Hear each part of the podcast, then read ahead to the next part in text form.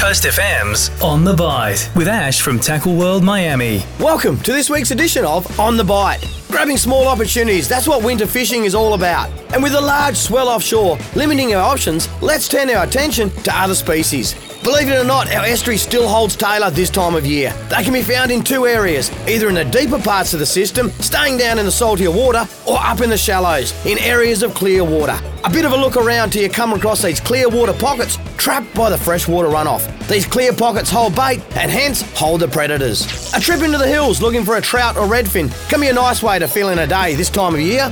Or if you're chasing that prized land-based snapper, the consistent large swell means more of our sheltered rock walls will be the safest option. And these safest options will hold fish under these conditions. Wherever you get the chance to wet a line this weekend, as always, good luck, tight lines, and remember, every day's a good day for fishing. Thanks to Tackle World Miami. Coast FM's On the Bite.